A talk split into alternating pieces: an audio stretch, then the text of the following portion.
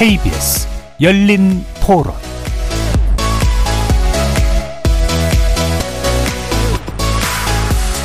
안녕하십니까. KBS 열린 토론 정준희입니다.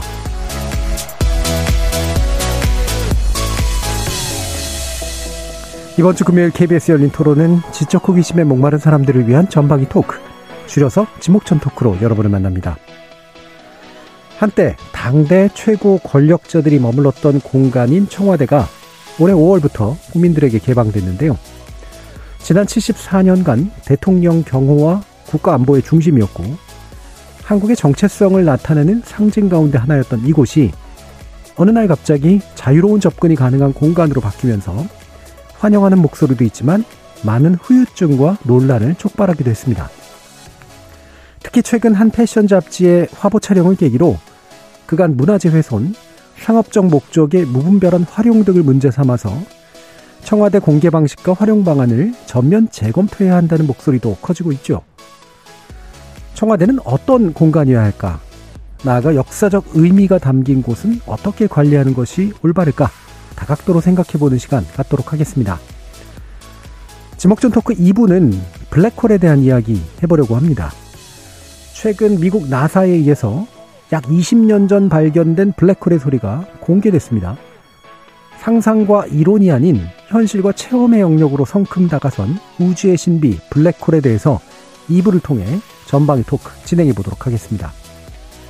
KBS 열린 토론은 여러분의 주인공입니다. 문자로 참여하실 분은 9730으로 의견 남겨주십시오. 단문은 50원, 장문은 100원의 정보 용료가 붙습니다. KBS 모바일 콩 그리고 유튜브를 통해서도 무료로 참여하실 수 있고요. 이제 콩을 통해서 보이는 라디오로도 만나실 수 있습니다. 시민 논객 여러분의 뜨거운 참여 기다리겠습니다. KBS 열린 토론 지금부터 출발합니다. 살아 있습니다. 토론이 살아 있습니다. 살아있는 토론, KBS 열린 토론. 토론은 라디오가 진짜입니다. 진짜 토론, KBS 열린 토론.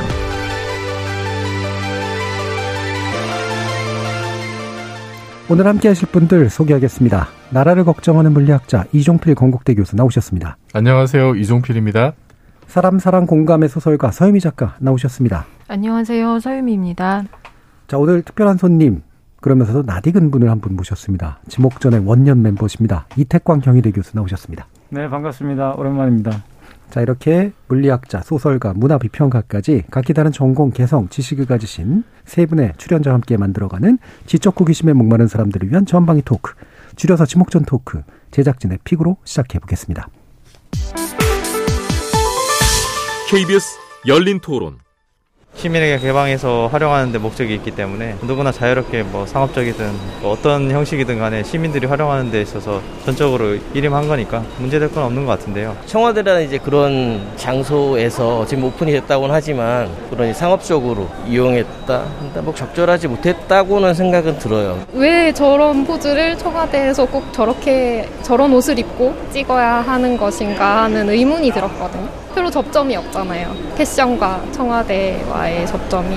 그냥 시민을 위한 공간으로 앞으로도 활용이 됐으면 좋겠어요. 경복궁에서 화보 찍는다고 뭐 논란이 되지는 않은, 않을 것 같은데 지금은 처음이라 그럴 수 있지만 뭐 시간이 지나면 이렇게 해결이 되지 않을까. 청와대라는 곳은 개방된 곳이고 그리고 그 안에서 사람들이 어떤 행위를 하던지 간에 언론이나 뭐 국가가 그걸 관여할 수 있는 문제는 아니라고 생각하고요. 예, 이번 주 제작진 픽은 청와대의 패션 화보 촬영을 둘러싸고 논란이 벌어지고 있어서요. 비단 이 문제만이 아니라 이번 기회에 청와대와 같은 뭔가 이제 문화적이면서 역사적이고 어, 이런 공간들에 대해서 어떻게 활용하는 것이 좋을까에 대한 이야기를 좀 나눠보려고 합니다. 일단은 그래도 계기가 된 건 패션 잡지의 이제 화보 촬영이니까요. 이 부분을 이왜 어, 유독 문제시 됐으며 그다음에 이걸 통해서 어떤 부분들이 드러나고 있다고 판단을 하시는지 한번 이야기를 좀 들어보도록 하죠. 이태강 교수님의 전문 분야이기 때문에 제가 가장 비전문적이라고 제가 믿고 있는 이종필 교수님부터 들어보겠습니다. 저는 뭐 화보 촬영 자체가 문제라고 생각은 안 되는데 네. 부분 부분 떼서 이거는 볼 게 아니라 음. 좀그 청와대 개방과 관련된 전반적인 전체적인 맥락을 좀 봐야 되지 네. 않을까 싶어요. 이게 그 처음 이제 윤석열 대통령이 당선된 다음에 집무실을 성급하게 좀 이전하는 모습을 보였었고 예. 음. 어 그게 뭐 물론 공약이긴 했습니다만 어 철저하게 준비를 하고 뭐 여론을 수렴하고 그렇게 이제 옮겨간 게 아니라 음.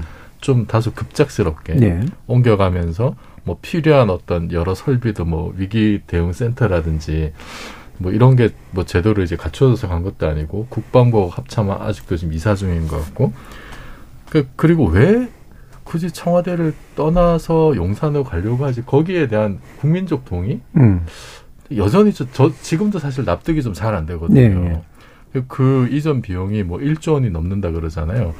그러니까 뭐 최근에 지금 정부에서 발표한 내년 예산안을 보면은 경제가 어려우니까 긴축 재정 펴겠다. 공무원도 뭐 허리띠를 졸라매야 되고 국민 여러분은 외식하는 대신 도시락 싸 먹어라.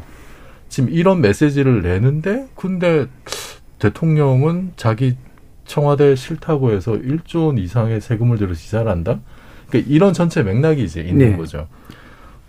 그러면은 만약에 이제 청와 집무실을 이전하는 것에 대해서 정말 과학적이고 타당한 이유가 제시가 되고 국민들이 납득을 하고 그리고 충분한 시간과 어떤 그 사전 준비를 통해서 일이 진행이 되고 그리고 남겨진 청와대는 그럼 앞으로 어떻게 하겠다. 이제 이런 흐름 속에서 뭐 어떤 뭐 보고지든 뭐든 와서 이렇게 뭐 촬영을 하면 그러면 훨씬 더 국민들이 납득하지 않았을까. 예. 그 청와대보다도 이전에 간 곳이 훨씬 더 좋은 곳이고 음. 그래서 아 이전보다 정말 대통령이 권위를 탈피하고 좀 더 국민 속으로 들어오는 것 같고 위기 대응도 훨씬 더 컨트롤 타워에 훨씬 더 잘하는 것 같고 그러면 엄청난 박수를 받았을 것 같은데 음. 그런 것들이 다 제거가 되고 갑자기 어느 날 청와대가 그냥 딱 개방이 됐는데 그렇다고 대통령실이 잘 굴러가는 것 같지도 않고 그, 그럼 왜 옮겨갔지?라는 의구심이 남는 상태에서 예. 이렇게 갑자기 이렇게 화보 촬영을 한다고 하니까 이게 정리가 안 되는 음. 정서적으로 받아들이기 힘- 맥락상에서 예.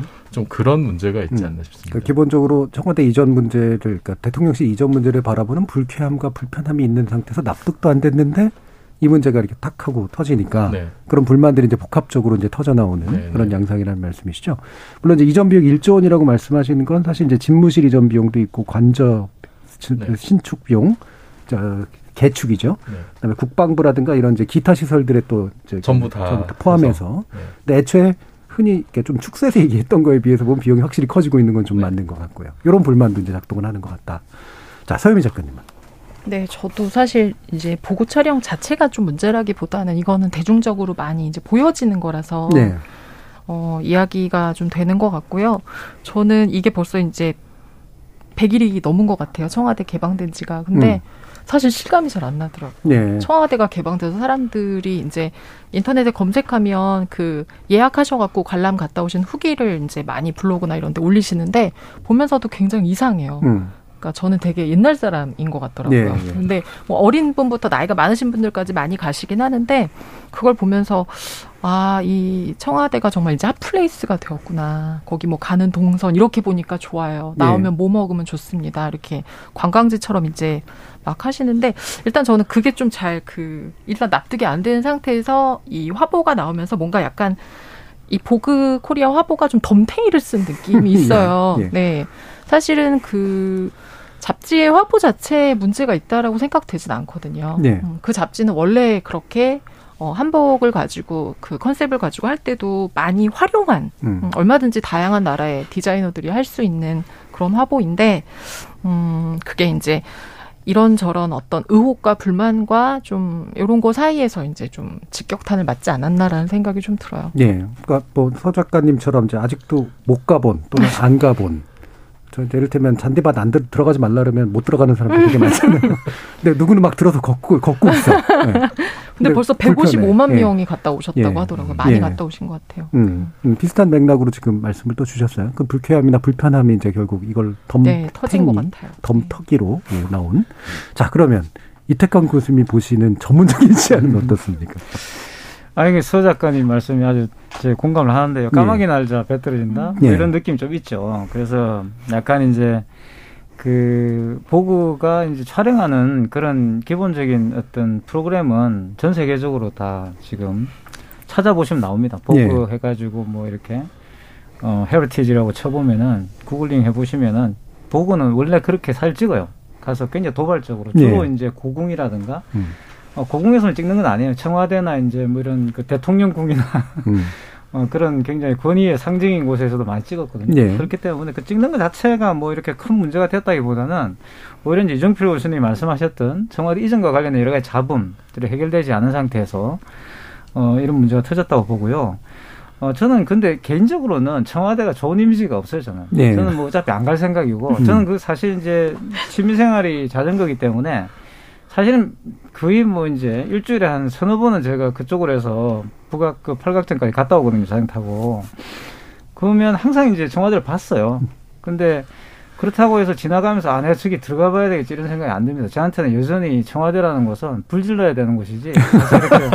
만약에 우리, 우리 세대가 꿈꿨던 그런 세상이 됐으면 청와대는 아마 없어졌을 거예요, 아마. 우리들은 청와대를 불태우는 게 목적이었지. 뭐 거기 가서 관광하고 이런 거는 전혀 생각도 안 했고. 그래서 저한테 여전히 청와대는 안 좋은 이미지죠. 예, 독재 이미지 같은 거. 거기다가 이제 그터 자체는 물론 이제 그 원래 있던 총독 관저는 어, 어 김영삼 정권 때 이제 태웠지만 음. 그 저기 부쉈죠. 부숴가지고 지금은 이제 건물을 만들었다고 하지만 어쨌든 그 터는 총독 관저죠. 그렇기 때문에 가장 심심유곡에 가장 자기들이 생각할 때 은신처인 곳에다 만들었기 때문에 별로 그렇게 그쪽을 지나다닐 때 그렇게 좋은 이미지가 있는 건 아니에요 저한테는. 그래서 개인적으로는 저는 예.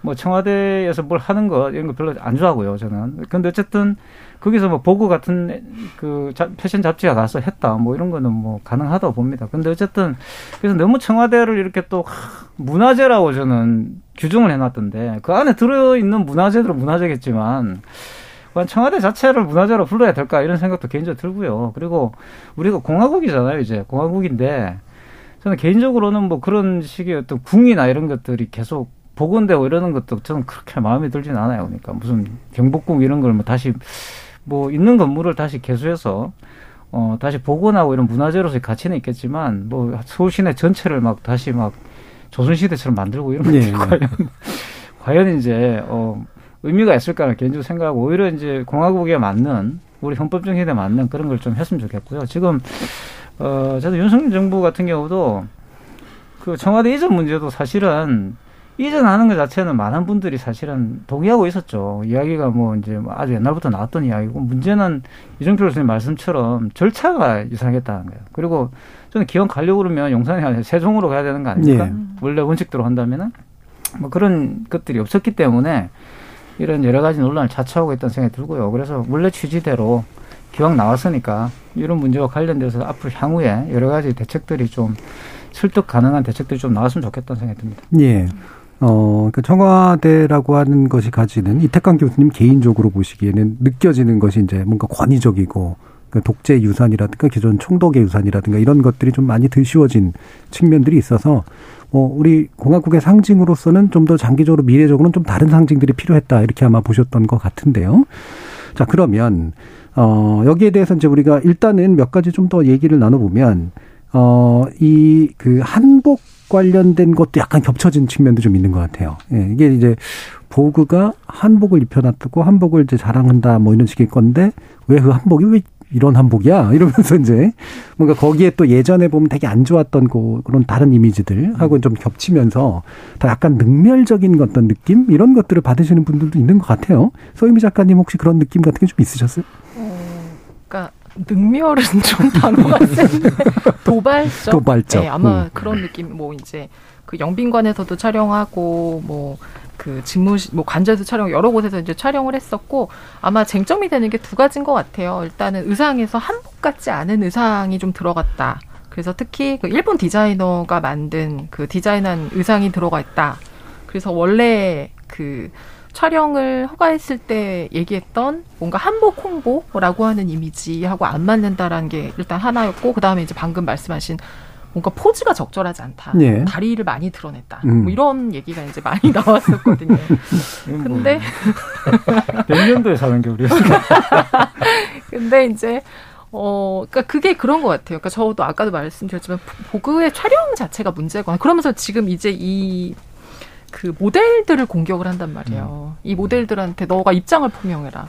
이 모델이 무슨 죄가 있고 뭐를 안다고 이 사람한테 가서 어, 계속 촬영을 하고 프로그램에 나오면서 입장 표명을 안 하고 있다. 계속 공격을 하는데 어, 보면서 굉장히 좀 무섭다는 생각이 들어요. 예. 그러니까 우리가 쟁점이라는 걸 완벽하게 피해서 가장 그 만만한 사람한테 이제 화살을 돌리는데 어, 저는 이게 아마도, 어, 우리가 청와대라고 하는 공간이 이제 어떻게 개방이 돼서 어떻게 쓰이기로 이미 다 모든 것이 만들어진 상태에서 만약에 똑같은 촬영이 일어났다면 예, 우리는 예. 어쩌면 이 화보에 대해서 와, 너무 정말 말 그대로 좀 신선하다. 음, 되게, 아, 이런 것도 할 수 있구나라고 아마 소화할 수 있지 않았을까 싶은데 너무 아무런 것이 지금 그 좀 정립이 안 되고 음. 뭐 이거를 미술관으로 한다고 했다가 또 무슨 그 아까 말씀하신 그 본관 터였던 그 총독 있던 자리를 복원을 한다고 예. 해서 또 논란이 되니까 거기 아니다 모형만 세우겠다 음. 그랬다 모형도 하지 말니까 뭐 사진으로 할까 뭐 이랬 이렇게 막 혼란스러운 상태에서 이제 촬영을 했는데 촬영이 말 그대로 능멸의 느낌을 주니까 이게 음. 막 혼선을 빚으면서 이제 말 그대로 정말 스파크가 좀 일어난 것 같은데 예, 예. 저는 그래서 네 아까 까마귀 날다 배 떨어진다고 말씀하셨지만 한복에 대한 것보다는 사실 되게 복합적인 것들이 이제 폭발을 했다라는 생각이 들어요. 네. 거기다 또 이제 한복 그 디자이너 하시는 분의 또 뭐 서양 드레스에다가 뭐 우리 음. 꽃신만 신으면 한복이냐라고 하셨는데 저는 이제 그분은 정말 그냥 한복의 측면만 보신 전통 한복의 관점에서. 네, 이제 전체를 얘기하신 건 아닌 거라는 생각이 들고 이런 게 결국 그 약간 본래의 쟁점을 좀 가리고 이야기하기만 좋은 상태를 좀 만들어 놓은 것 같아요. 예. 그러니까 이게 음, 연상 효과 문제도 분명히 좀 있어서 이를테면 이제 청와대 안에 있는 이제 문화재들이 있는데 이제 그거를 훼손한 사람 얘기가 나오고 네.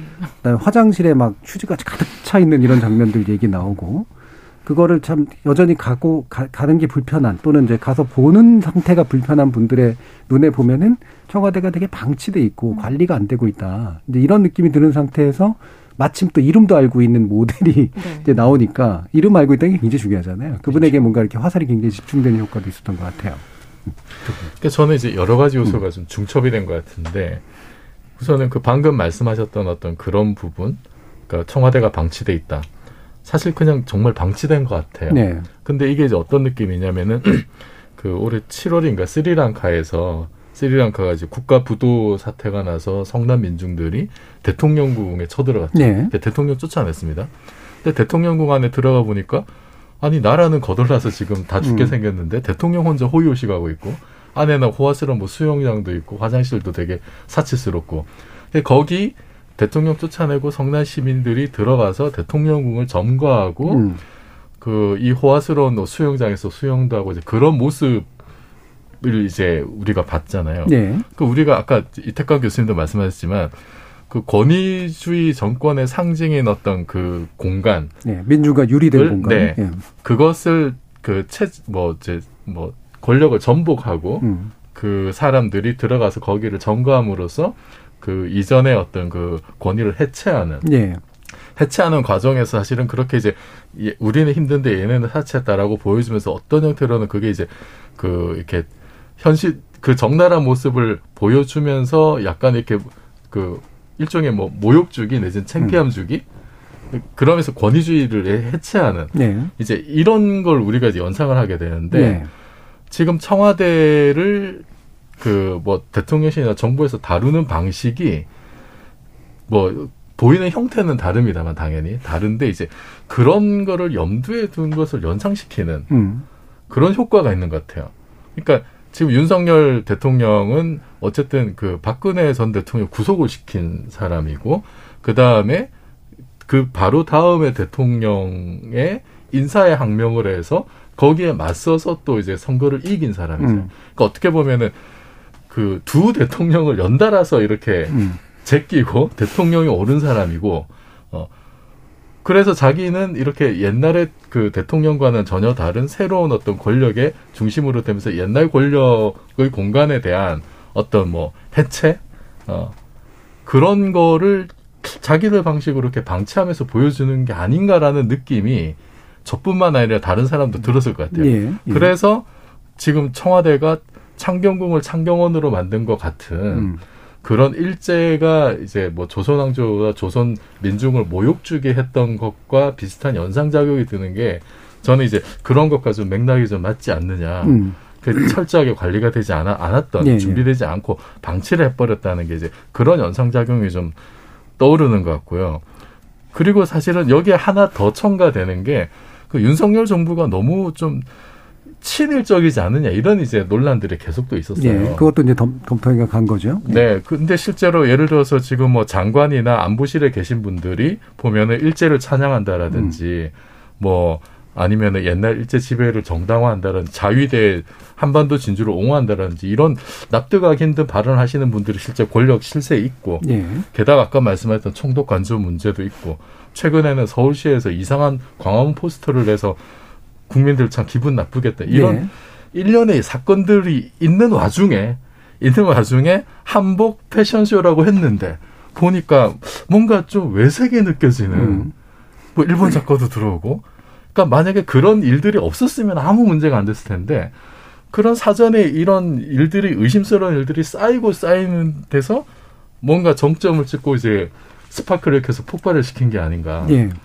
그런 느낌이 음. 그래서 이거는 이 문제도 저는 그냥 하나 제일 끝에 보이는 현상 하나만 떼서 놓고 볼 건 아니지 않는가 생각이 음. 듭니다. 그러니까 이제 이게 연상을 시키는 주체들이 있는 거잖아요. 서로 떨어져 있는 것들을. 근데 그 주체들이 바라보기에 어, 불쾌함이나 뭔가 이런 것들이 있고 그게 이제 일종의 약간의 음모나 원인이라고 생각되는 게 있는 거죠. 그래서 이게 의도적으로 친일적 성향을 가지고 있거나 기존 정부를 좀 이렇게 모욕적으로 대하고자 하는 사람이 의도적으로 방치하고 약간의 외색도 이제 들어가고 이런 일련의 과정에 의해서 다 나오는 거 아니냐라고 이제 꿰어 이제 낸 거죠. 네.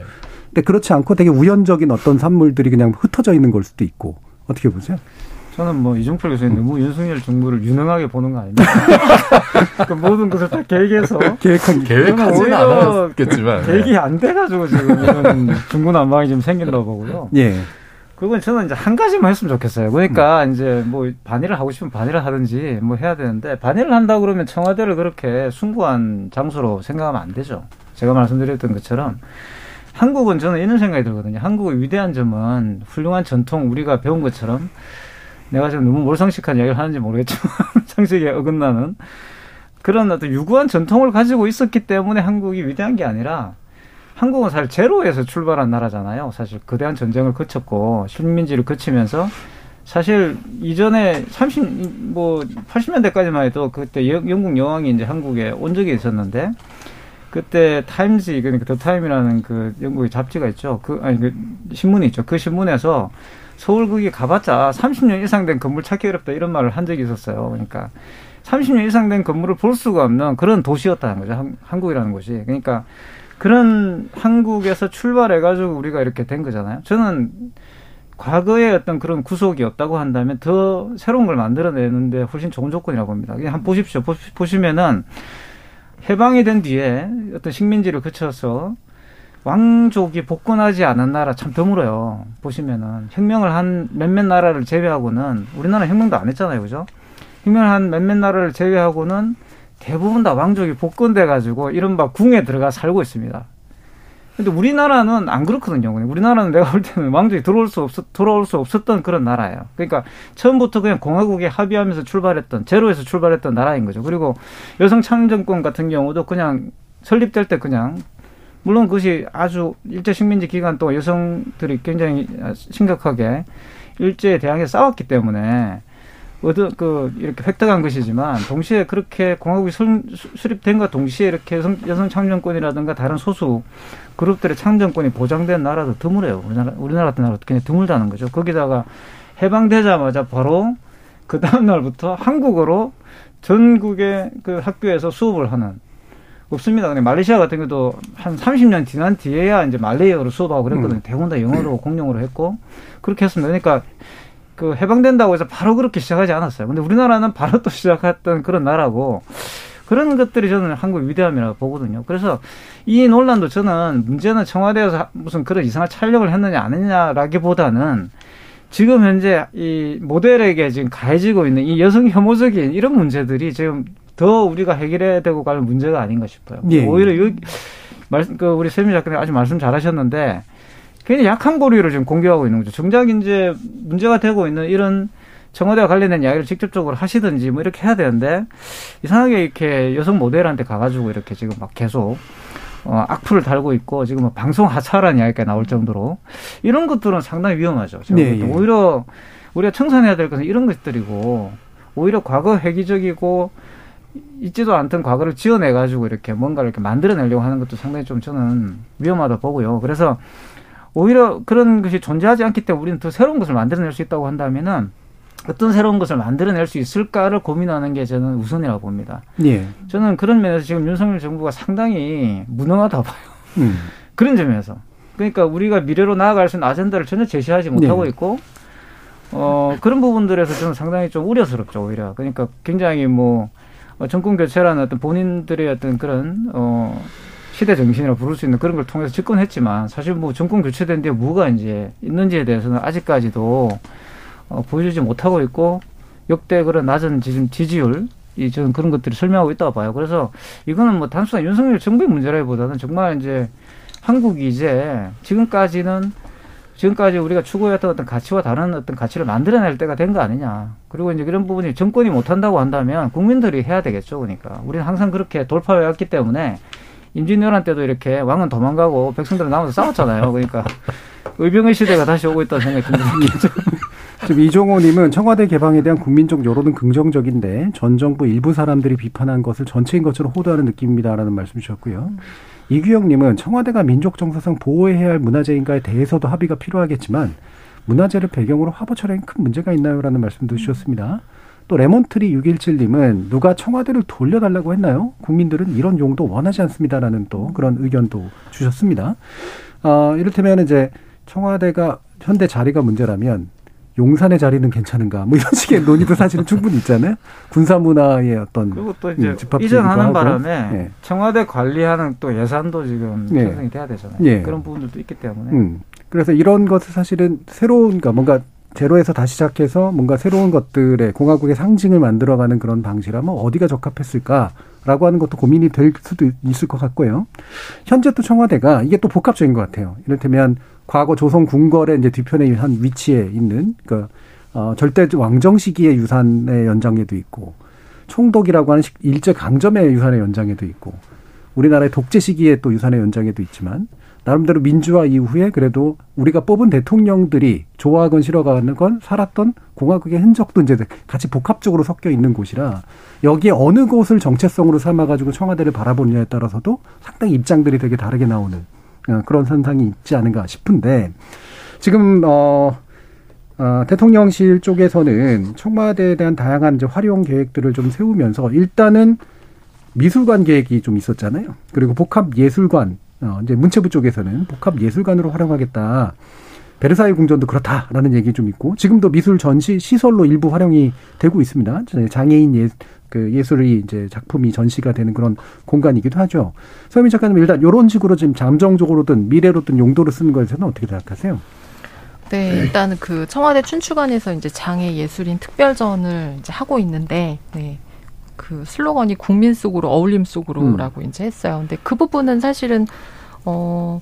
뭐 이거를 계속 그 미술관으로 하겠다라고 하면서 이거를 했다기보다는 요 전시와 함께 이제 사실 그렇죠. 탈바꿈해가는 그 시작인 건데 그거는 또 어, 국민들한테 사실 정서적으로 되게 그 뭐랄까 거부감은 없어요. 왜냐하면 되게 의미 있다라고 생각이 그렇죠. 되고 네. 아 정말 청와대는 어차피 개방을 하기로 했으니까 그걸 개방을 해놨고 그러니까 어 개방을 해서 사용을 한다면 이런 방식으로 어 하는 건 좋다라고 생각하시는 것 같아요. 그래서 거기 뭐 그 작품이 이제 50명의 그 그 미술 활동하시는 그 예술인 분들의 이제 작품 60점 그래서 뭐 공예도 있고 그림도 있고 하는데 보면 평생에 처음으로 내 작품을 전시하는데 그것이 청와대라서 너무 의미 있다라고 하시는 분들도 있고 그래서 저는 굉장히 만약에 미술관으로 전체 탈바꿈을 하려는 큰 그림 안에서 시작한 거라면 엄청 영리한 한 수라는 생각은 들어요. 그런데 예. 어, 이 미술관으로 하겠다고 한 게 사실 처음 그 대선 후보일 때 공약 으로 청와대를 국민에게 돌려주고 개방하겠다고는 얘기했지만 미술관으로 하겠다고 예. 이야기하지는 않았거든요. 그때 그냥 국민께 돌려드리고 의견에 따르겠다라고 음. 했는데 이것도 어느 순간 갑자기 미술관 얘기가 네. 나왔는데 미술관도 미술관이지만 청와대 art complex. 난 여기서 콤플렉스가 그 콤플렉스가 아니고 다른 콤플렉스처럼 느껴지는데 이게 예. 복합 예술 공간이라고 하는 게 오늘 갑자기 이제 나왔거든요. 근데 음. 아, 이건 뭐냐면 약간 멀티플렉스 같은 느낌이 너무 들면서 예. 국민들한테 사실은 좀 되게 혼란을 음. 주는 모든 걸 여기 다 담고 싶어 하고 예. 뭐 그냥 그러면서 그 왜 미술관을 하고 싶어 하는가 이제 그 뭐 뉴스 같은 데 이제 나오는 걸 보니까 어 돈이 되고 음 그렇죠. 그리고 뭔가 그 좀 있어 보이고 뭐 이런 어떤 그 의미 때문인데 분명히 국민의 의견에 따르겠다고 했으면 그림을 그리는 상태에서 뭔가 이제 좀 국민과 의견을 나누거나 해야 되는데 너무 이렇게 슬쩍 와서 이렇게 이렇게 앉아버리는 거 있잖아요. 예. 빈 자리에 와서. 음. 그런 느낌이 드니까, 어, 네, 조금 혼란스럽네요. 근데, 어, 미술관을 하기 어려울 것이다라는 그런 전문가들 의견이 되게 예, 예. 많더라고요. 예. 왜냐하면 미술관은 습도, 조명 이런 것 때문에 너무나 많은 음. 것들을 고쳐야 된다. 근데 우리가, 음, 오늘만 살고 오늘만 청와대를 쓸 것이 아니고, 음. 대대로 이제 계속 그 여기에 남아 있는 후손들이 이제 사용을 해야 된단 말이에요. 그래서 좀 더 많이 고민을 좀 했으면 좋겠어요. 지금 아무 생각 없이 개방하고 뭔가 되게 주먹구구 그거 안, 안 돼? 어, 그럼 뭐 음. 이거 할까? 뭐 음, 이런 식이니까 조금 예, 더 고민을 많이 했으면 좋겠다는 음. 생각이 듭니다. 그러니까 뭐 제일 좋은 건 뭐였느냐는 이미 지나가 버렸기 때문에 어, 또 차근차근 다 이제 준비해서 가- 가- 갔으면 제일 좋았겠는데 지금이라도 뭔가를 해야 되잖아요. 맞아요. 그럼 약간 제한적 개방을 하고 필요한 시설들을 이제 어떻게 쓸 것인가를 한편으로 국민 여론도 수렴하면서 그다음에 나머지 이제 관리가 좀 어려운 부분들에 대해서 일단 그 함부로 개방하지 않는 쪽을 좀 선택해가지고 좀 일정 기간을 지나는 그런 방식도 괜찮을 텐데 왜 이러기보다는 말씀처럼 이제 뭐 하나 땜질 하나 또 나오면 요거 합니다 뭐 이렇게, 이렇게 얘기하는 방식이 돼야 될까? 우리나라 문체부나 청와대 대통령실이나 이런 데서 의사 결정을 내리기가 좀 되게 안 좋은 상태인가? 저, 저는요, 그냥 유정필 교수님 말씀하신 것처럼 예. 이게 이제 아까 전에 방치된 것 같다 그랬는데 약간 지금 이제 부처들이 있거든요. 네. 근데 제가 볼 때 지금 대통령실이 관여한다기보다는 대통령 별 관심이 없는 것 같아요. 네, 네. 이제 부처들이 이제 네. 이거를 어떻게 이제 활용할 건가. 지금 일단 문화재청이 이제 뭐 관리하고 있는 것 같은데 어쨌든 부처들이 이제 이걸 어떻게 활용할 것인가를 두고 지금 뭔가를 하고 있을 거라 봅니다. 네, 네. 그러니까 지금 윤석열 정부의 특징은 제가 볼 때는 관료가 굉장히 강화됐고 음. 물론 이전부터도 관료가 계속 강해 그 우리 한국은 어쨌든 강했지만 지금은 특히 강한 것 같아요. 그래서 그래서 이제 서로 다른 의견들이 이 합의되지 않고 그것을 매개해 줄수 있는 정무적인 역할을 해줄 수 네네, 있는 그렇죠. 기관이 지금 없는 거죠. 음. 그러니까 이게 막 의견들이 막 충돌하고 있는 지금 느낌을 주고 또 국민들의 혼란을 초래하고 있다는 생각이 들고 그 그거와 관련돼서 아마 분명히 여러 조언들이 있었을 것인데 네. 별로 또 관심이 없는 것 같아요, 그죠? 그게 이제 좀 핵심인 것 같습니다. 그러니까 부처들끼리 이해관계가 지금 충돌하고 있다. 청와대를 어떻게 활용할 것인가를 가지고. 그리고 저는 그 미술관 문제는 정말 만만한 게 미술인지 그건 그러니까요. 아니라 봐요. 예, 그러니까 예. 미술관은 새로 지어야 돼요. 그리고 예. 미술관은 그냥 건물이 있고. 음. 거기에서 전시하는 게 아니고 뭘 전시하겠다는 건지 모르겠지만 상당히 그런 높이라든가 고도나 이런 게 있습니다. 그러니까 습도도 문제지만 예. 상설 아니고 그냥 큰 현대 미술이나 이런 걸 할 수도 있지만 청와대는 전체적 건물이 주거용으로 만들어져 있기 때문에 네. 그런 전시하기는 힘들어요. 그러니까 MMCA 같은 데 가보시면은 굉장히 깊잖아요. 그죠? 그런 음. 데다가 이제 그 전시를 해야 되는 그런 이 전시물들도 있기 때문에 그것만 가지고는 안 되고 그래서 뭐 새로 짓겠다. 이것도 또 다른 문제죠. 그죠? 예. 합의를 해야 되고 그래서 말씀하신 것처럼 여러 가지 저는 뭐 컨벤션 센터라든가 음. 이런 걸로 기존에 이제 있던 그런 시설들을 활용해서 예. 어, 쓸 수 있는 그런 식으로 쓰는 게 낫지 않을까 생각이 들고요. 기존에 있는 시설들을 최대한 훼손하지 않는 선에서 어, 그런 용도를 만들어내는 게 필요하다고 저는 예. 생각을 해요. 그러니까 이걸 뭐 또 대대적으로 뜯어고치고 이런 것들도 좀 저는 어, 문제가 있을 것 같고, 왜 쓸데없는 이제 예산을 낭비하는 거잖아요. 그죠, 사실은. 음. 그래서 그런 부분들도 좀, 뭐 좀 논의를 해야 되지 않을까. 그리고 결국 그런 것을 논의할 수 있는 위원회 같은, 예. 공개된 어떤 위원회 같은 걸 만든다든가, 뭐 이런 음. 것들이 필요하지 않을까 생각이 듭니다. 그렇죠. 정책을 수립할 수 있는 기관 그리고 그 정책 수립 기관이 이제 자문을 이제 받아가지고 국민 의견 수렴을 하고 예산도 배정이 되고 플랜도 나오고 뭐 이런 식으로 의사결정 기구가 필요할 텐데. 어제 오늘 뭐 나온 보도 중에는 그 이제 미술 전시를 하는 관계자들이 또 김건희 여사와 특정 관계 예. 있는 사람들이 아니야 의혹이 나오고 있거든요. 장애인 미술품. 네. 예. 이게 이제 다른 여러 뭐 예를 들어서 관조공사 하는데도 뭐 음. 여사님 관련 업체가 있는 거 아니냐는 음. 이런 의혹들이 계속 이제 꼬리에 꼬리를 물고 예. 오니까 이제 이상한 시각을 가질 수밖에 없는 거죠, 사실은. 그리고 왜, 그 미술관, 왜 미- 하필 미술이지? 과학관은 안 돼요. 저는 이제 그런 야, 생각이 예. 그렇죠. 굳이 따지면. 네. 네. 뭐든지 할 수 있죠. 네. 네. 그러니까. 문학관은 안 되나? 뭐. 그러면 미술관이든 아니면은 뭐, 네. 뭐 멀티플렉스든 과학관이든 그것이 청와대의 정체성을 가장 잘 살리는 길인가. 예. 이런 본질적인 질문이 드는 거고. 음. 그러면은 우선은 제일 먼저 해야 될 것이 전문가들의 어떤 기본 조사, 음. 연구. 이 정체성이 무엇인가에 대한 어떤 어떤 뭐 보고 네. 거, 거기에 대한 국민적인 합의 이게 반드시 필요하다고 저는 보거든요. 그리고 지금 시점에서 제가 그냥 이렇게 좀 언뜻 생각하기에는 청와대의 정체성은 어쨌든 지금까지 한국 현대사의 대한민국의 권력의 핵심이었고 가장 중요한 결정들을 해왔고 그래서 대통령 역사 공간으로서의 정체성이 가장 유니크한 네, 곳이다. 그리고 아까 이제 이태강 교수님은 청와대 불지르고 싶으셨다고 하셨지만 아주 옛날에 예. 80년대 정서는 딱 그거잖아요. 예.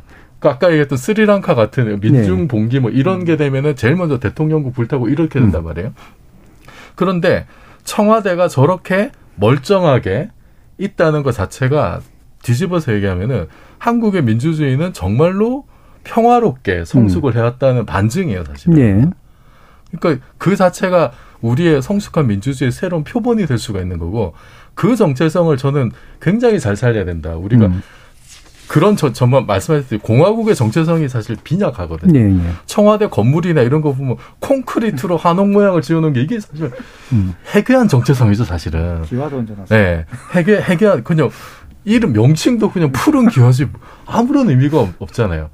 예를 들어서 뭐 근정전이니 광화문이 숭례문이니 이건 다 성리학적인 예. 철학이 들어가 있는데 청와대는 그 명칭에서부터 그런 어떤 뭐 철학이 이런 게 보이지 않기 때문에 이왕 이렇게 된거 정말 청와대를 통해서 우리가 어떤 새로운 민주공화국으로서의 가치 아시아에서 가장 성숙한 민주주의를 발달시킨 우리의 새로운 정체성을 어떻게 녹여낼 거냐. 음. 저는 그 고민을 해야 될 것 같습니다. 네. 자, 이 청와대 관련된 얘기 하면서 원래는 사실은 경복궁에서 웨딩 촬영하는 거 어떻게 생각하세요? 이 얘기도 한번 해보려고 그랬는데 사실 핵심은 그런 것 같습니다. 이게 그 사실 경복궁이나 이런 데만 해도 그러니까 기억이 이제 그걸 점유했던 사람들의 기억이 안 남아 있는 공간이잖아요. 근데 청와대는 점유했던 사람들의 기억이 여전히 이제 100일 전에 살아 있는 그런 공간이기 때문에 사실은 의사결정하기가 참 어려운 면들이 분명히 좀 되게 많아서 단순히 문화재만의 문제라기보다는 우리의 기억을 어떻게 관리하고 이제 재창출할 것이냐 이런 부분하고 연관이 좀 돼 있는 것 같습니다.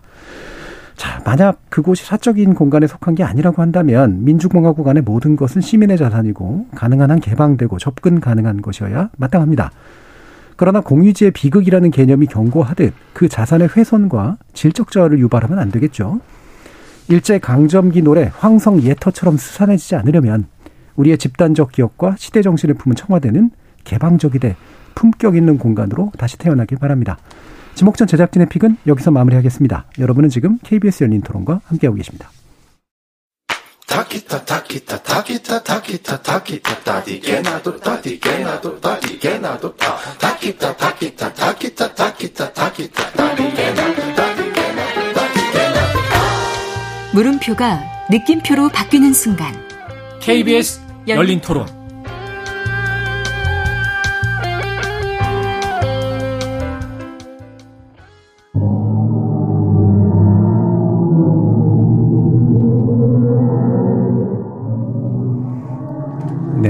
혹시라도 방송사고가 아닌가라고 생각하신 분들도 계셨을 텐데요. 사실 이게 굉장히 중요한 소리입니다. 블랙홀 소리인데, 지적 호기심에 목마른 사람들을 위한 전방위 토크는 이태광 경희대 교수님, 그리고 이종필 건국대 교수님, 그리고 소설가 서미 작가 세 분과 함께 블랙홀의 문제를 따져보려고 합니다.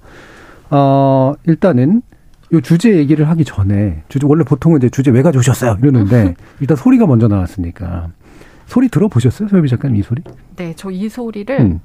이어폰 꽂고 들었었거든요. 어, 예. 네, 그 되게 궁금해서 들어봤는데 음. 저는 되게 웅장하고 좀 멋있다고 음. 생각했어요. 굉장히 놀라운 소리였던 것 같아요. 네. 음. 근데 이게 실제로 들을 수 있는 소리가 아니라고 네네, 나와 있더라고요. 음. 그 나사에서 그 인간이 들을 수 있는 소리로 만들었다라고 해서 그 실제 블랙홀 옆에서 들을 수 있는 소리랑 완전 일치하지 않는다. 음. 우리는 여기에 관심은 없어요. 갈 음. 일이 없으니까 실제로. 근데 아무튼간에 그 공기가 인간의 없으니까 전달이 안 되죠.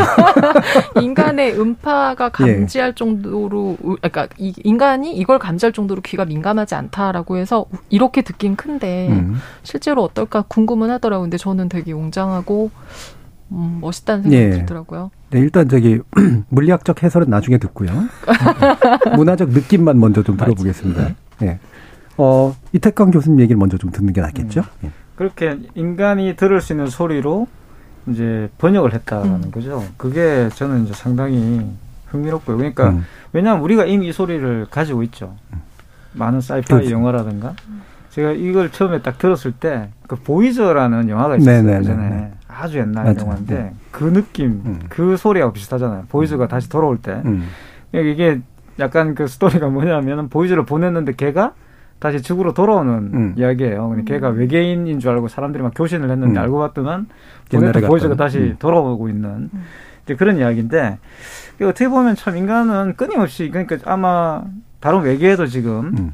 어, 밝혀진 여러 가지 지금의 어떤 증거를 본다면은 고등생물이 살고 있을 가능성이 이제 크죠 지금 음. 외계인은 존재한다라고 이제 거의 뭐 많은 우주 학자들이 지금 확신하고 있기 때문에 어떤 형태로 존재할지 모르겠지만 어쨌든 존재는 하고 있는 거예요. 그랬을 때 인간만큼 그 외계인들도 본인들의 어떤 존재나 이런 거에 대해서 굉장히 궁금해할 거라는 생각이 네. 좀 들었고 어 그렇다면 이제 향후에는 이제 이런 소리들을 번역해내는 이제 그런 음. 작업들까지 해야 되지 않을까. 음. 문학의 영역이 훨씬 더 넓어지지 않을까 네. 이런 생각도 들었어요. 네, 소리를 번역한다는 표현은 또 마침 쓰셔서 저 동일한 의미는 아니겠지만 이게 사실은 번역된 거잖아요. 사실은 이 소리라고 네. 하는 것 자체가 이 블랙홀의 소리라는 것 자체가 해설을 해주시죠. 어, 이게 그 소리의 진원지가 어디냐면 이제 지구에서 2억 4천만 광년 네. 굉장히 멀죠.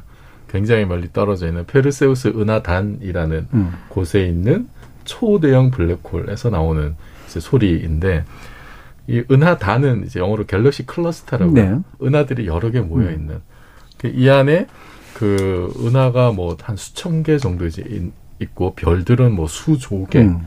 정도 있는 걸로 여겨지는데 그 은하와 은하들 사이에 또 굉장히 뜨거운 기체들이 이제 음. 또 가득 차 있습니다. 뭐 한 5천만 도 정도 되는 음. 뭐 그러면 이제 그 안에 있는 뭐 물질들이 이제 플라즈마 상태로 돼 있고 어, 그 기체의 질량이 뭐 별들의 질량보다 더 무겁다는 무거운, 예, 음. 그런 이제 분석도 있는데 그러면은 그 은하 중심에 있는 어, 그 블랙홀이 그 블랙홀은 사실 그 중력이 굉장히 강력해서 음. 빛조차 빠져나오지 못한 어떤 시공간의 영역을 얘기하는데 그런데 그 블랙홀 안으로 여러 물질들이 이렇게 빨려 빨려 들어가는 과정에서 음. 그 물질들끼리 이렇게 마찰을 일으키고 그 엄청난 에너지를 이제 그 만들어낼 수가 있습니다. 그럼 그 에너지가 이렇게 제트를 두고 이제 분출이 돼요. 음. 그 강력한 X선이 나오기도 하고 전파들 온갖 전자기파들이 나오기도 하고 그럼 그렇게 이제 블랙홀 주변에서 분출되는 제트들이 그 은하들 주변에 있는 그 뜨거운 플라즈마 기체들에 이렇게 압력파를 줘가지고 음. 그 기체들이 이제 뭐 말하자면 우리 보통 소리에 의해서 공기가 압축 팽창을 반복하듯이 그런 어떤 음향 진동의 파동을 만들어낸다는 거죠. 그거를 그 X선에 특화된 우주 망원경이 음. 촬영을 한 거예요. 네. 그게 이제 2003년의 일입니다. 영국의 연구진이. 그래서 이게 정말 그 우주는 그러니까 공기가 없으면 당연히 소리가 안 음. 들리죠. 그러니까 뭐 스타워즈 같은 영화 다 사실 뻥 그렇죠. 말도 안 되는 예. 뭐 폭발 소리 나고 온갖 기면소리 그건 다 거의 거짓말인데 근데 이제 지금 이 페르세우스 같은 경우에는 그 성 그 은하가 기체들이 이제 음. 미- 매질이 있는 상황이고 거기서 블랙홀에서 빠져나온 어떤 제트에 의한 음향 진동이 음. 물결을 치는 거를 X선으로 이렇게 음.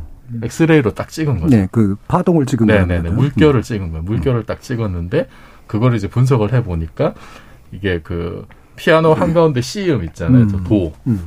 그것보다 한 57 옥타브 정도 어, 낮은 낮은 굉장히 적은 네, 네. B flat 음. 음이다. 이제 이런 걸 이제 밝혀낸 아, 거죠. 그래서 중저음을 좋아하는 음. 거예요. 57 옥타브 아니니까 이거는 예. 굉장히 저음이고 인간이 들을 수 있는 소리는 이게 가청 주파수라고 네. 하는 게 최저가 대략 한 20헤르츠인데 음. 헤르츠가 1초에 한 번 왔다 갔다 하는 거예요. 그러니까 초당 한 20번 진동을 해야 이제 사람이 들을 수가 음. 있는데 얘는 어느 정도냐면은 뭐 천만 년에 한 번 진동 뭐 이제 이 음. 정도 수준이에요. 예.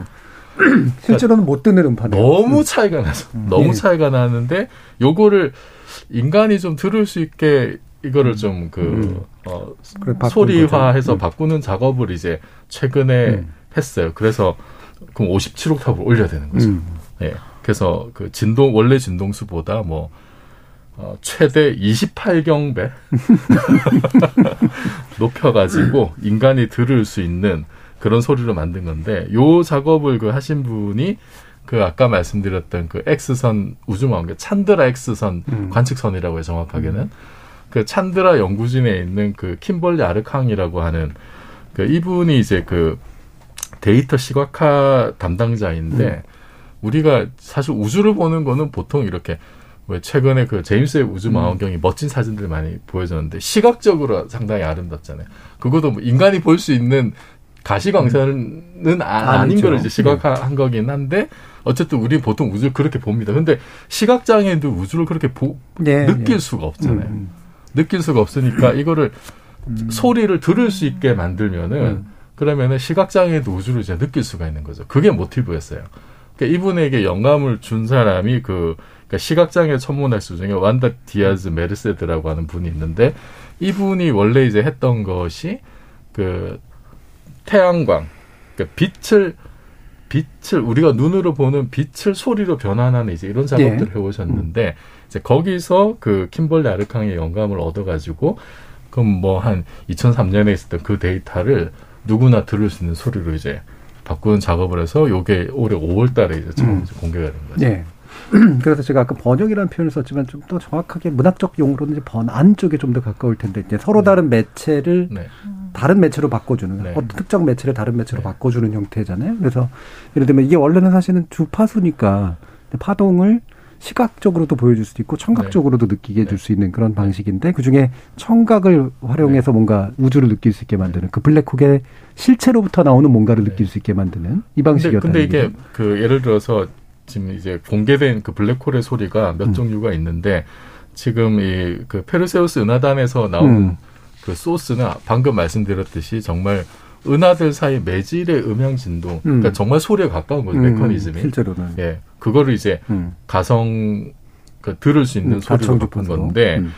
그거 말고 또 다른 그, 그 블랙홀이 있습니다. M87 스타라고 하는 음.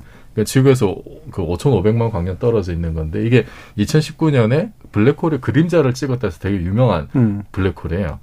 근데 이 블랙홀 같은 경우는 이제 다른 뭐 가시광선 그다음에 뭐 어, X선 그다음에 파장이 더 긴 뭐 전파 이런 다양한 전자기 파동을 관측을 한 다음에 음.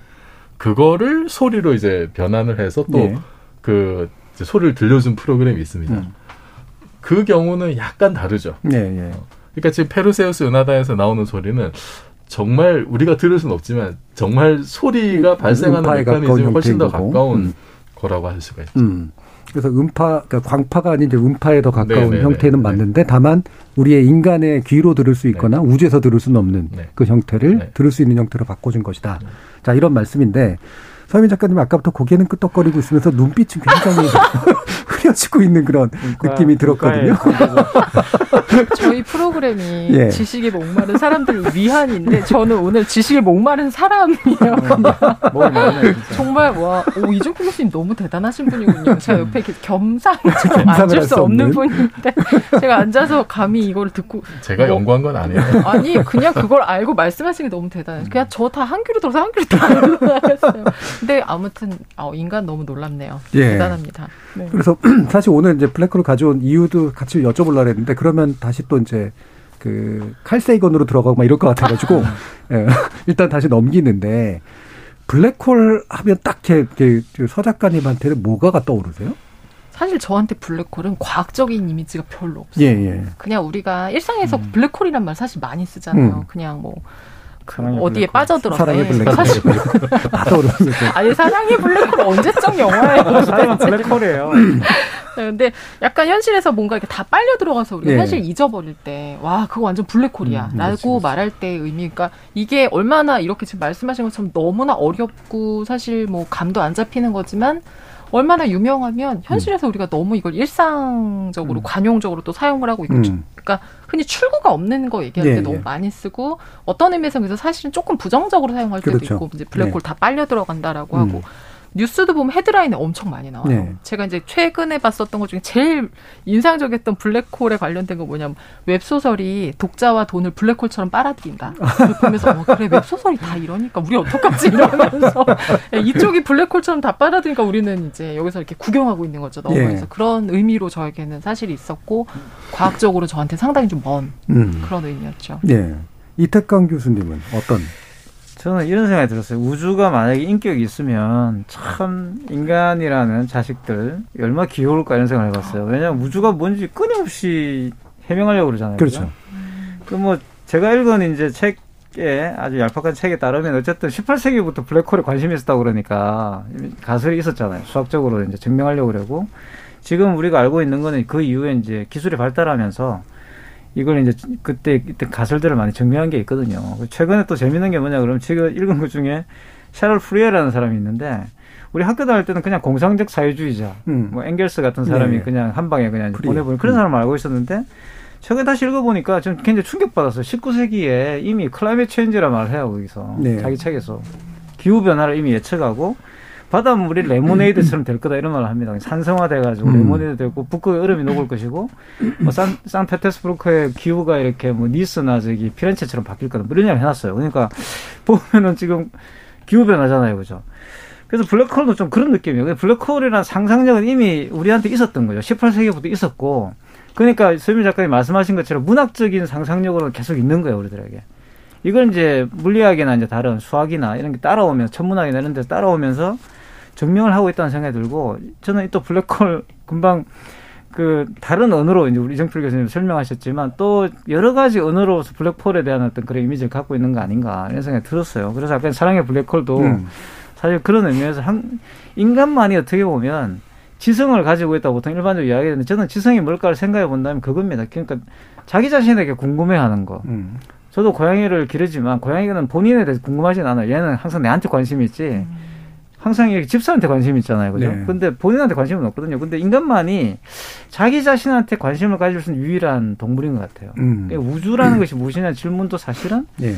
그건 자기 질문인 것 같고 블랙홀에 대한 관심이라는 것도 궁극적으로 자기에 대한 질문이 아니에요. 그러니까 음. 우리가 그이 티벳 사자에서 같은데 보면은 죽으면 블랙홀로 간다라고 하는 그런 고대적 상상력도 있잖아요. 그러니까 그런 것들 을 본다면은 물론 물리적이고 물리학적이고 이제 그런 또는 천문학적인 그런 용어이지만 우리 문화 속에는 이미 블랙홀이라는 블랙홀이라는 네. 그 코드 자체가 아주 깊숙하게 와 있는 거 아니냐. 오히려 음. 우리의 존재를 해명하는 그런 용어로 우리가 일상을 쓰고 있는 거 아닌가 생각이 들고 음. 그래서 이번에 그 이 소리 같은 경우도 사실 천문학적으로 또는 물리학적으로 그냥 놔두면 그건 과학적 사실에 불과하지만 그거를 문화적인 그런 번안을 했잖아요. 음. 우리들이 알려주기 위해서. 그리고 그 동기도 어, 이정표 님 말씀하신 건 굉장히 인권이라고 하는 굉장히 중요한 우리 인류, 인류 보편적 가치, 인류애적인 가치에 기반을 두고 이것이 만들어졌잖아요. 그래서 저는 그런 면에서 갑자기 또 산으로 가는데 문과하고 이과를 예. 구분하는 이런 어떤 마인드보다는 좀 통합적인 마인드를 예, 가질 예. 필요가 있잖아요. 그리고 블랙홀은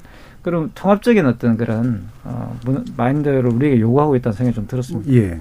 그러면 뭐 이 얘기 들으면서 사실은 여러 가지 얘기가 아마 하고 싶었을 것 같긴 한데 정말 인간만 스스로의 궁- 궁금함을 갖나부터 해서 고양이 말은 들어봤나 뭐 해가지고 그런데 어쨌든 우리가 인간의 관점에서 이제 블랙홀이 받아들여지고 뭐 상상도 되고 근데 이게 사실 보면은 이제 이론적으로 먼저 나온 거잖아요. 블랙홀은 실제할 수밖에 없다. 네. 그러다가 관측을 통해서 검증이 네, 되는 단계까지 네, 네, 온 거죠. 네, 네, 그렇죠? 이제 체험할 수 있는 단계까지도 오게 된 거고 이- 이 과정이 참 되게 재밌고 놀라운 과정인 것 같아요. 과학적으로는 이제 그 예전에 18세기 무렵에 프랑스에서 존 미셸이라는 음. 학자, 뭐존 미셸, 뭐 라플라스 이런 분들이 그 이제 영어로 dark star라고 음. 뭐 우리말로 뭐 어둡별, 음, 어두운 어둡별. 별. 음. 중력이 굉장히 강력해지면은 음. 그런 천체가 있으면은 빛도 그 중력. 탈출 속도라는 음. 게 있는데 중력권을 벗어나는 최소 속도. 음. 그게 광속을 넘어가면 어떻게 될까? 안 보이지 않을까? 그렇죠. 그런 개념은 그때부터 있었어요. 그때부터 있었는데 이제 현대적인 블랙홀이라는 개념이 나온 거는 이제 아인슈타인의 일반 상대성 이론이 음. 1915년에 정립이 되고 나서 어 그것을 이제 기술하는 중력장 방정식이라고 하는 게 있는데 그것을 이제 그 슈바르트 실트라고 하는 과학자가 그 중력장 방정식을 이제 연구를 하다가 어떤 그 새로운 솔루션을 이제 발견을 하고 거기서 블랙홀 같은 어떤 시공간의 영역이 있을 수밖에 없다라고 하는 걸 이제 규명을 하면서 현대적인 개념의 블랙홀이 음. 나오게 됐는데 그러니까 이거는 정말 이제 이론이 먼저 나온 거죠. 이론이 먼저 나왔고 이런 게 있을 수밖에 없다.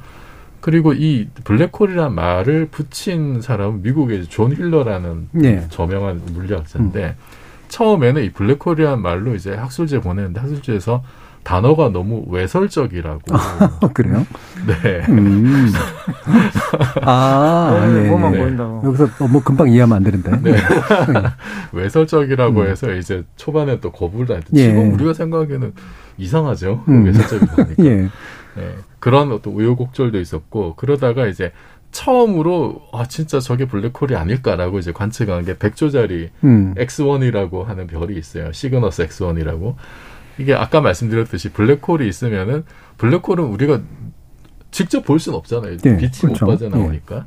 근데 아까 말씀드렸듯이 주변의 어떤 그 상황 때문에 강력한 X선이나 이제 전파가 음. 나올 수가 있는데 그 시그너스 X1이 이제 그 X선을 방출하는 어떤 천체예요. 그래서 아 제가 뭐 블랙, 그 블랙홀이라고 믿어 의심치 않았던 게 최초의 사례이고 그리고 그 95년 90년대 이제 그는 어떤 연구를 했었냐면 이제 그 궁수자리에 있는 A 스타라고 하는 우리 은하에 있는 네. 그 별입니다. A 스타라고 하는 별 천체가 있는데 이 천체도 이 이제 전파를 전파원이에요. 전파를 방출하는데 그 주변을 돌아다니는 별들 한 90여 개를 조사를 해봤더니 질량하고 뭐 사이즈 이거 해보니까 음. 얘 블랙홀 아니야 이제 이런 예. 여기에 요 자리에 여기에 있을 네. 수밖에 없다 이렇게. 주변 음. 주변의 천체들 움직임을 가지고 이제 특정을 음. 했었고 거 거기를 이제 그 아까 말씀드렸던 M87을 그 영상을 찍었던 그 연구진 이벤트 음. 호라이즌 텔레스콥이라고 하는 EHT라고 하는 연구진이 그 궁수자리 A스타도 이제 찍어봤어요. 그래서 그 결과가 올해 그 5월 달인가 그때 이제 공개가 됐었죠. 그래서 이제 화제가 된 그러니까 음. 20세기에 블랙홀이라는 거는 이제 20세기에 그 일반 상대성이라 이게 음. 뉴턴의 만류력을 대체하는 현대적인 중력 이론입니다. 그 현대적인 중력 이론이 예측한 개념이고 음. 그렇게 개념으로만 존재하던 것이 20세기 거치면서 어 간접적인 어떤 증거들을 이제 확인을 하게 되고 21세기 들어와서는 정말 이제 직접 확인하는 단계에 들어간 거죠. 네. 아까 말씀드렸듯이 직접 블랙홀의 그림자를 이제 음. 찍어내는 상황이 됐고 그리고 2015년에는 블랙홀 두 개가 합쳐지는 과정에서 그 중력파가 나오는 음. 거를 또 검출을 하게 돼서 그걸로 또 노벨상을 받게 되고 그러니까 지금 21세기에는 다양한 형태로 블랙홀을 직접 관측하고 연구하는 단계까지 왔다. 네. 그냥 상상 속에 이렇게 머무르던 이런 것이 아니라 훨씬 더 어떤 뭐 실체적인 어떤 음. 모습에 다가가고 있는 음. 그런 상황. 네. 이게 이제 그래서 그렇게 이제 실체, 그러니까 상상 그리고 이론, 그다음에 관측을 통한 이제 실제로까지 이제 네, 다가가게 되면 어, 어떤 면에서 보면은 이제 기존의 인문적 내지 문학적 상상력 같은 것들이 오히려 제약당할 수도 있단 말이에요. 왜냐하면 이제 뻔한 이해 네. 사실이 있는데 상상으로만 이제 그거를 메꿔버릴 수는 없으니까. 그 사랑의 블랙홀이라는 영화는 사실은 게 원래 제목이 아니라 이제 한국에서 바- 붙인 이제 그런 제목이긴 한데 기가 막히게 잘 붙인 것 같긴 합니다만 빠져나올 수 없다는 의미에서 문학 작품이 블랙홀을 새롭게 다루는 단계에 좀 오거나 영화나 문학 작품이 좀 그렇다고 보세요, 소유미 작가는? 어, 사실 저는 음. 이 SF 쪽에 그렇게 막그 네. 열심히 읽는 건 음. 아닌데, 음, 방금 아까 말씀하셨던 것처럼 정말 그 과학적인 사실들이 많이 밝혀질수록 작가들이 네. 마음대로 쓸 수는 없어지는 그렇죠. 것 같아요. 음. 어떤 걸 썼을 때 위배되거나 맞지 않는 음. 것들이 생길 수 있기 때문에 그래서 처음에 그 인터스텔라 개봉했을 때 음. 보면서 어, 사람들이 이제 그런 것들 그런 이제 뭔가 흥미롭지만 어려운 영화들이 나오면 되게 많은 사람들이 그거를 막그 그렇죠. 풀어내고 풀어내죠. 음. 해석하고 막 하려고 이제 많이 노력을 하는데 저한테는 거기 이제 보면 되게 많은 그 이론들 막 나오는데 음. 전혀 감이 없는 상태에서 거기 그러잖아요. 웜홀을 통해서 네. 얘네가 네. 항성간 우주여행을 떠날 수 있다. 음. 그다음 블랙홀을 통해서 그 딸이 있는 방으로 네. 연결될 수 음. 있다라고 하는 것이 저에게 아무런 감이 없지만 저에게는 나이가 들지 않은 아버지가 음. 나이가 든 딸과 아들을 보게 된다는 게 너무 맨 충격적이었어요. 음. 그러니까 저에게 시간 여행이라든가 예를 들면 우주의 여행이라고 하는 건 진짜로 무엇을 타고 어디를 가느냐가 아니라 어, 시 공간이 뒤틀린다고 하는 건 네. 벽장의 뒤에서 음. 나이든 아버지가 딸에게 뭔가를 네. 그 전달하기 원한다라고 음. 하는 굉장히 절절한 것으로 왔거든요. 그래서 어, 문학이 어, 이제 뭐냐면 더 새로운 방식으로 부성을 정한다든가 음. 뭐 모성을 전한다든가 예, 예. 그러니까 사랑이라고 하는 어떤 되게 보편적이고 너무 많이 써먹은 음. 좀 진부한 것들을 되게 새로운 틀을 입혀서 이야기할 수 있는 예. 장은 열린 것 같아요. 예. 그 뭔가 이렇게 시공간이 뒤틀렸다라는 표현을 쓰셨는데 사실 문학적 비유지만 물리학적으로도 그 상당히 의미 있는. 말이잖아요. 네. 그렇죠. 네. 예, 실제로 그 뭐 그 일반 상대적 이론의 본질을 방금 말씀하신 거죠. 그러니까 자, 의외로 굉장히 어, 공부하고 오신 거 아니에요? 아, 저, 저 아니에요. 저 오늘 오기 싫다. 뭐 계속 이렇게, 네, 이렇게 쓰면서 왔어요. 네. 그런데 과학적인 어떤 발견이 문학적 상상력을 제한한다기보다는 음. 더 풍부하게 해주는 것도 많다고 봐요. 그렇죠. 새로운 자극도 네. 되고. 예. 그래서 오히려 과학의 궁극적인 어떤 그런 지향도 실제로는 다양체를 해명하고자 하는 것이고 문학도 사실은 그 다양체를 표현하려고 그러는 거기 때문에 예술 같은 경우도 과학이 지금은 이제 선도하고 있는 거죠. 음. 예전에는 이제 미술이나 그렇죠. 예술이 예. 우리의 이제 이 문화를 주도했다고 한다면 지금 과학이 주도하는 거죠. 음. 그래서 이제 그런 면에서 과학자들의 어떤 어깨가 굉장히 무겁다는 생각이 들고 또 pioneer죠 말 그대로. 예. 그리고 또 많이 지금 나사가 네.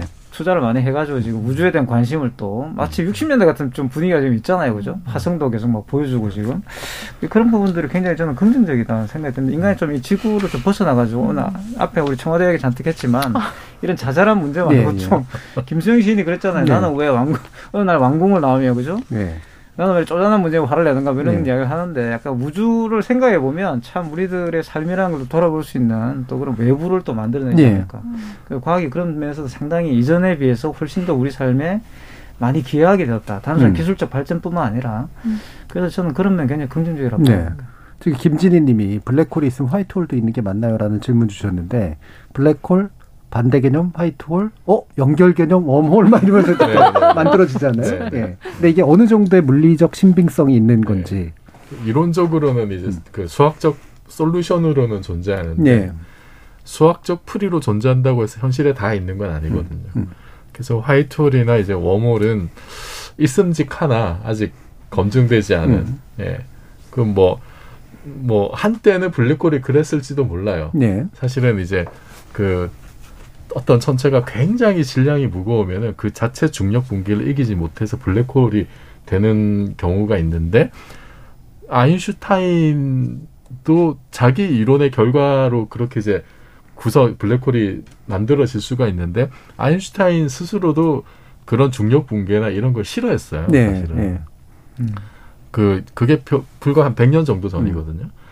그러면은 지금 뭐 우리가 뭐 블랙 저기 화이트홀이나 웜홀을 직접 뭐 관측적으로 실험적으로 검증하지 못한다고 해서 그것이 완전히 없는 것이냐라고 음. 말하는 건 섣부르고 음. 우주는 워낙 광활하기 때문에 네.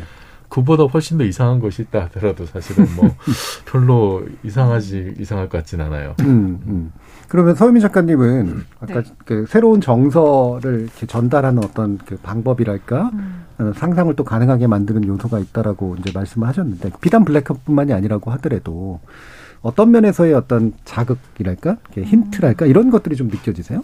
음, 일단 저는 우주 생각하면 유한한 인간이 무한한 우주를 상상한다는 것 자체가 되게 의미 있다는 생각이 들어요. 아까 이태강 교수님도 말씀하셨지만 사실 인간은 태어나서 삶 속에서 되게 많은 걸 막 이렇게 보고 뭐 엄청 우리가 많이 돌아다니고 하는 것 같지만 계속 사무실에 딱 자기 자리가 자기 세계인 경우가 굉장히 그렇죠. 많아요. 음. 그리고 되게 동선도 한정이 되고 그런데 어, 우리가 우주라는 것을 인식하는 순간 갑자기 하늘이 탁 열리면서 아, 여기가 세계의 전부가 아니구나.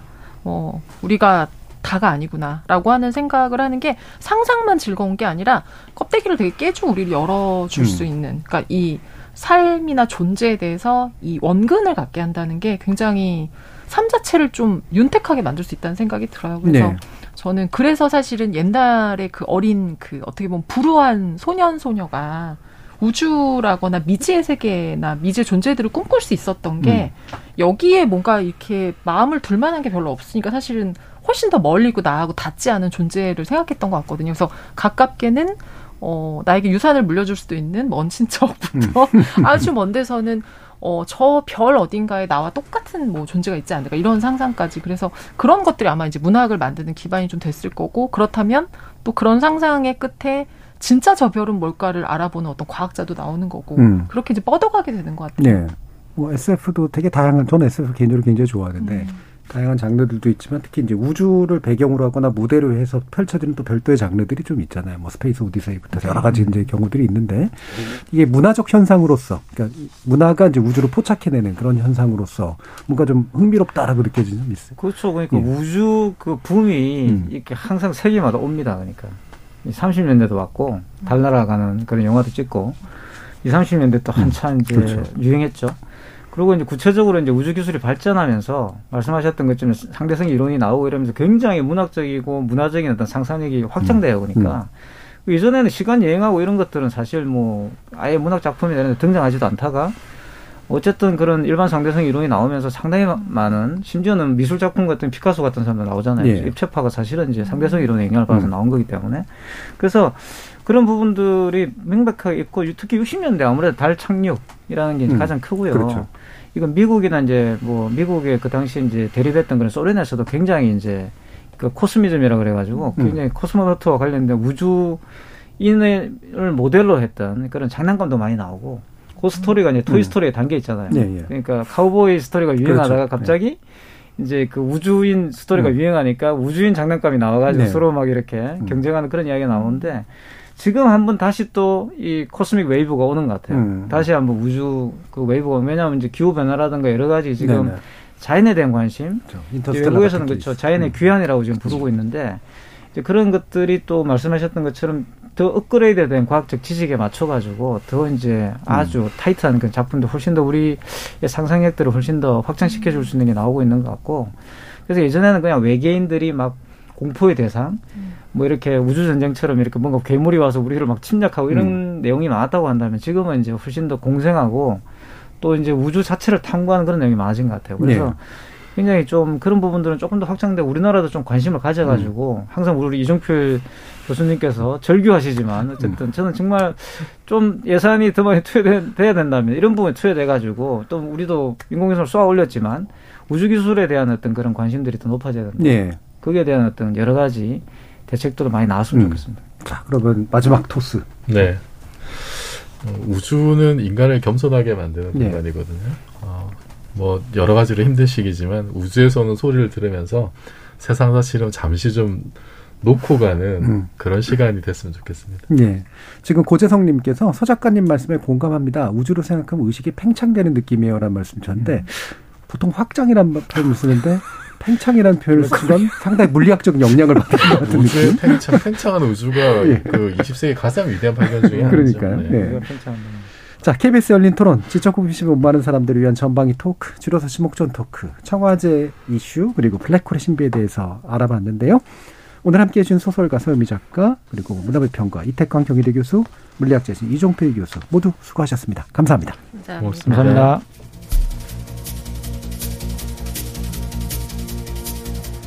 역사를 들여다볼 때마다 맨날 놀라고 화내고 다툰 이 하루의 뉴스는 덧없고 우주를 바라볼 때마다 지구 위에 우리 존재에 관련된 일종의 현자 타임을 경험합니다.